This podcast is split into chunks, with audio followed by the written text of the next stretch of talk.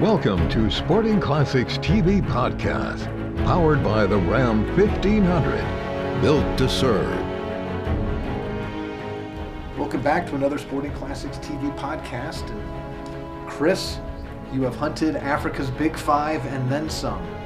now, they are notorious for their personalities. They've earned this reputation for a reason. Uh, kind of go through some of the different beasts yeah, you know, I think it's a different mindset when you hunt dangerous game because when you unleash a bullet on a dangerous game hunt, there's there's a chain of events that can happen. Either that animal dies quickly, no harm, no foul relative to anybody else in the party, or if you make a bad shot, you know, bad things can happen to a lot of folks. So there's this sense of, of responsibility and intensity that is just different or should be different with dangerous game hunting. And I think when most people come to dangerous game hunting in Africa, it's typically the Cape buffalo. There's more of them, they're a little bit more affordable than some of the other hunts. They're a fantastic hunt. Um, you know, and, and buffalo are, you know, as, as Robert F. Jones, an old friend of mine, a writer who passed away several years ago, once wrote, "They're as mean as a half-ton hemorrhoid," which is one of my favorite descriptions of a of a Cape buffalo, and they're, you know, they're they're not all that dangerous until they're wounded, and then everything changes. They they become a different species at that point. So, you know, we did obviously Dangerous Game as a television series. I think for 10, 15 years, a long time. It was Dangerous Game, then Deadliest Hunts, and so we spent a lot of time, obviously, in Africa, and and uh, we would typically interview somebody who had been chomped, stomped, gored, or chewed by the species being hunted in that episode. And, and that was our way of driving home that this is, in fact, dangerous game. And, and almost invariably, you know, these scenarios started with one bad first shot. And, uh, and once you, you, you make a, a bad shot on a dan- dangerous animal like that, I mean, it's a whole different game. And, and uh, so you practice and you practice and you practice. And part of the reason you get in close on these animals is not just for the intensity, for the you know the drama, the excitement of getting in close. It's in practical terms allowing you to make a better first shot. Right when you go up, you know, tap an elephant on the ass and it spins around and you shoot it between the eyes. Um, you know, at ten steps, then you know your odds of hitting that basketball sized brain at that distance are much better than they are at a greater distance. So that's the practical reason to get in close on dangerous game. And, and quite frankly, shooting a buffalo at 200 yards, I, you know, doesn't do a lot for me. I mean, that's, you know, you can do that if you want, and, and people have, and, and uh, that's their call. But the element and the drama of dangerous game hunting really means getting in close. And uh, but but Cape buffalo are fantastic. I love hunting buffalo, particularly in herds.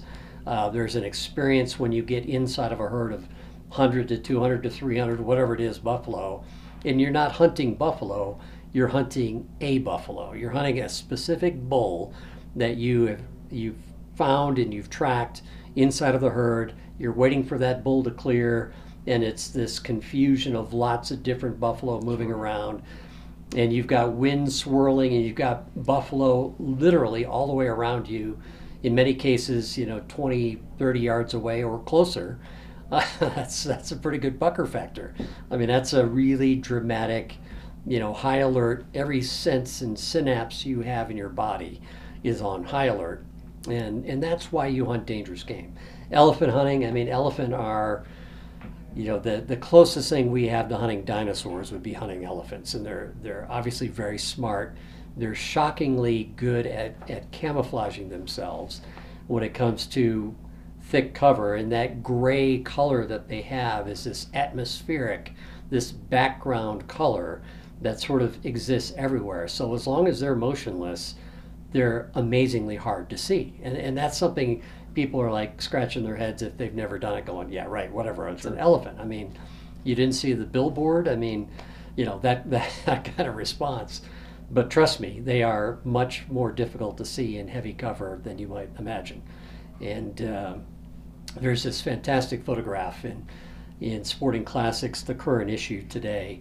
Uh, that I, I just saw today. As a matter of fact, it's one of the most dramatic, unbelievably powerful photos I have ever seen of a hunting scene, and it's an elephant charging a hunter who's reeling backwards and his gun is not even on his shoulder, and that elephant is maybe 10 feet from him.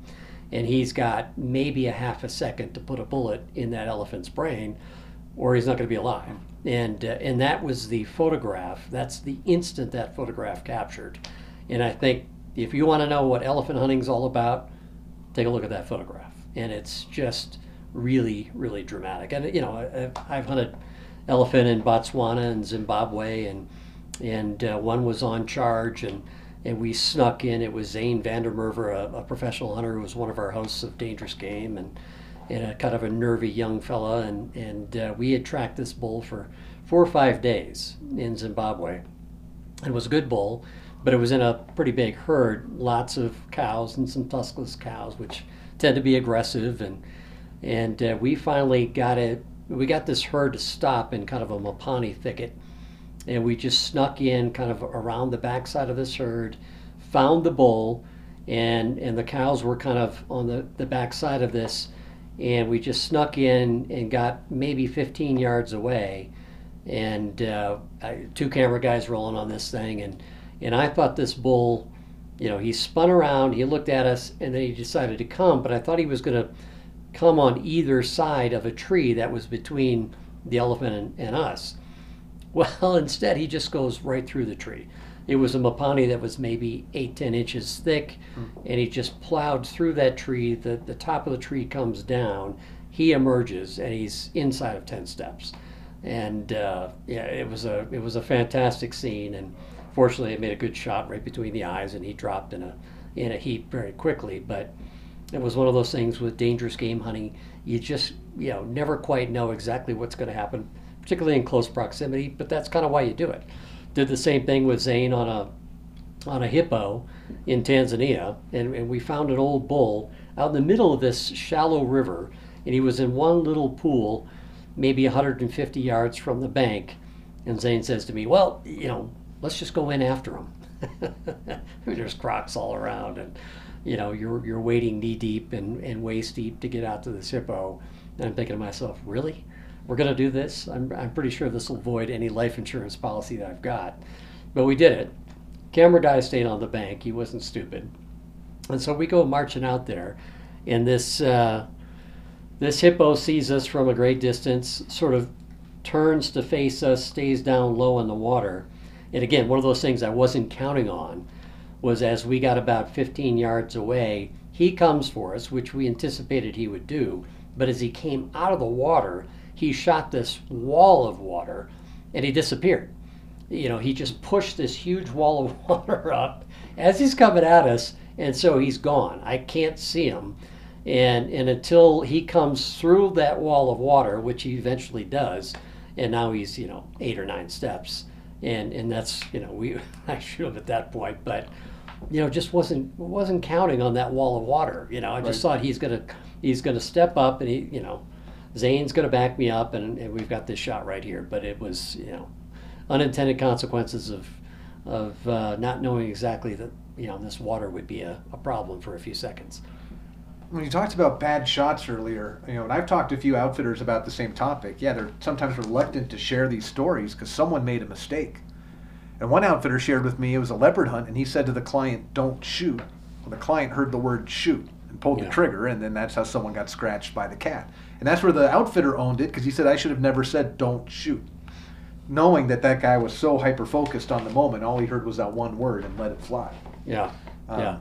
And then with the leopards, they say oh, it's a hundred stitches every second that a cat's on you. Yeah, you know the thing about leopards is they're so lightning fast, right? That they'll they'll work a, a, whole group of folks if, if they're wounded and, and it might be a couple of trackers and a, and a PH and a hunter and, and if they get to those people they'll they'll chomp and claw and use their back back claws and all that kind of stuff but they they tend not to kill a lot of people but they tend to bite and claw a lot of people and uh, whereas a lion if a lion is wounded and we had some fantastic footage that John Fossil provided uh, John John was hunting, I think in Tanzania or Botswana, I forget now. I think it was Tanzania. But his his wife at the time had wounded a lion, and this lion finally had been tracked for a long period of time, and, and multiple professional hunters had been brought in to follow up on this lion.